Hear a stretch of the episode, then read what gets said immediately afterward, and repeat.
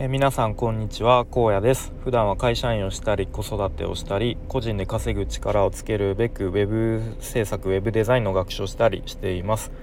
このチャンネルでは現在進行形で挑戦していることについての話や日常での気づきや学びをアウトプットしています。ちょっと今日あの結構バタバタしていてあの撮る時間がなかなか見つからずあちょっとこんな時間になってしまいましたがと、まあ、今日はちょっと、まあ、最近こんなことあったよみたいな、まあ、ちょっと緩い話をしていきたいと思うんですけれども、えっと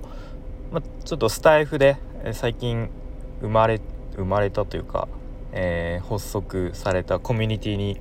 参加してみますみたいなそんな話をしていきたいと思います。で先日あ先日っていうか昨日かな？昨日か？に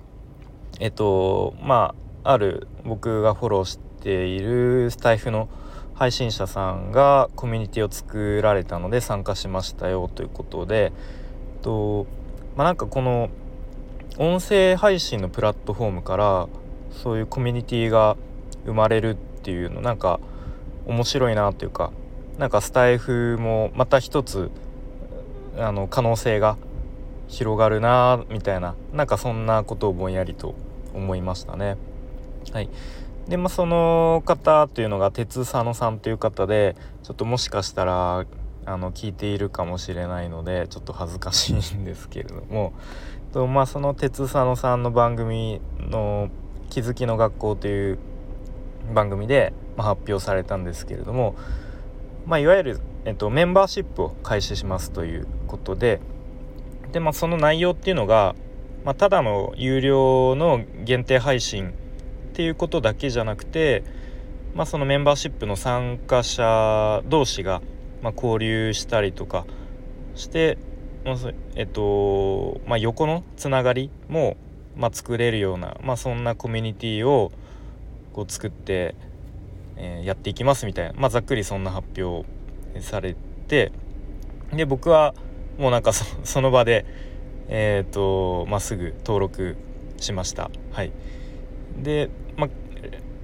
まあ理由はなんか割と単純でというかなんか面白そうだからっていうと まあそんな感じのノリですね。うんなんか特になんだろうなそのコミュニティに参加することでなんかこの知識を得るためにとかなんかこのノウハウをゲットするためにみたいななんかそういうなんか明確な目的みたいなのは特にないんですけれども、うん、まあそんな感じで参加しました。でまあじゃじゃあなんでそんなその場でフットワーク軽く参加したのかっていうと、まあ、その鉄さんさんの配信もずっと長く聞いてきて、まあ、その配信の内容に共感する部分が大きかったし、まあ、共感っていうとちょっとなんか なんだろう上から目線というか感じなんですけどまあその勉強になることがすごく多かったっていうのが、まあ、ありますね。うん、でその僕が鉄佐野さん知ったのが、まあ、すごいよく覚えているんですけど僕がスタイフ始めたばっかりの時に、まあ、なんかたまたまこうトップページ多分眺めていたらそのサムネがあのまあ僕金庫西野さん好きだ好きなんですけどその西野さん関連関係のあのサムネでまあ分かる人は分かるっていう感じであこのサムネはと思ってですぐプロフィールに飛んだんですね。でそしたらですねその鉄佐野さんの経歴が書いてあってその中にあの、まあ、僕と共通点が共通する部分があってでなんか一気にこうなんか親近感が湧いてですねあこれはちょっとフォローするしかないなみたいな感じでうん。でまあフォローしたのが確かきっかけだったと思いますね。うん。で確かそのそれだけじゃなくてなんかレターを送った気がするんですよね。うん。でそのレターの内容ちょっともうどんな内容か忘れたんですけど、うん、まあなんか確かなんか初めましてみたいな。でなんかちょっと僕と共通点もあってでまあフォローさせてもらいましたみたいななんかそんな 一方的な内容だった気がするんですけどうん。まあでも今思えばあれですね。まああのー、多分向こうからしたら誰からのレターか分かんなかったと思うんで この人誰だろうっていう感じだったかもしれませんね。うん、でその当時はですねチャンネル名が「と悩めるサラリーマンの処方箋」という確かな番組名番組チャンネル名ででまさになんか今の僕にぴったりだなみたいな 感じで、えー、聞いてましたね。で途中で番組名が番組名じゃんチャンネル名が変わって今の気づきの学校という名前になったわけですけれどもと、まあ、その話されてるテーマもずっと一貫していて、えっと、想像と挑戦みたいな。でまあ想像っていうのはあの作り出す、まあ、クリエイトクリエイティブの想像ですね。うん、で、まあ、まあ、ざっくりビジネスパーソンは、えーとまあ、パラパラレルワークをやっていきましょうみたいな、うん、でみんな挑戦してまあ何かを何かやりましょうみたいな、まあ、そういうすごくポジティブな前向きな発信をされていますね。うん、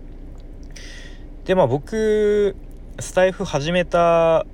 ばっかりの頃とかまあほ本当にしばらくはなんか他の人の放送って全然聞いてなくていや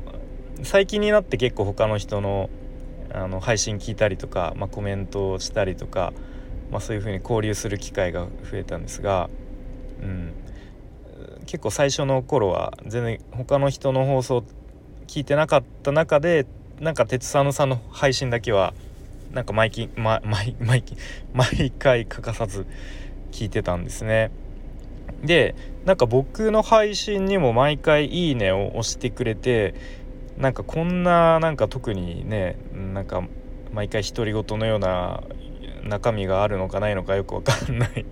ような、まあ、そんな僕の配信にも毎回「いいね」を押してくれてなんか本当にありがたいなっていう感じで、うん、まあこう続けるあの、まあ、モチベーションっていうか励みにもなりましたね。うん。まあ、そんな鉄佐野さんがですねコミュニティを作るという感じで発表されてでなんか僕自身今までいくつか、まあ、そういうオンラインのコミュニティに参加したりとかあとはオンラインのスクール、まあ、ウェブ系のスクール受講したりしてきてでまあ今までどれもなんか自分と同じぐらいの世代年代か、まあ、ちょっと下の、まあ、年下の人と関わることがほとんどだったんですけど、まあ、今回のこの鉄さんさんのえっとなんだ未来研究違う未来創造研究所かな？ちょっと違ったら すいません。のコミュニティはなんか自分よりももうもっとずっと、まあ、いわゆる人生の先輩みたいな方が何人も参加されてるのでなんか今までにないコミュニティだなっていう、うん、感じでそういう点でもなんだまあ挑戦というとちょっと硬いんですけど、まあ、また新たな世界に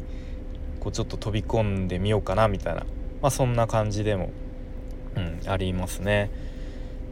はいということで、うん、まあなんかこのスタイフというまあ一つの音声配信プラットフォームみたいなところから、まあ、こういう、うん、なんかコミュニティが生まれるっていうのはなんかすごい面白いなと思うし、まあ、今後どんな展開になっていくのかっていうのすごい、うん、なんか今後の動きに注目だなっていう感じですね。まあ、注目だなっていうすごい人事みたいな言い方ですが、うん、なんか僕自身も積極的にこうあの関わって活動していきたいなというふうに思っておりますということで今日はですねスタイフから、まあ、コミュニティが生まれて生まれましたよとでそこに参加することにしましたという、まあ、そんなような話をしてきました。はい、それでは今日も聞いてくれてありがとうございます。じゃあまたねバイバーイ。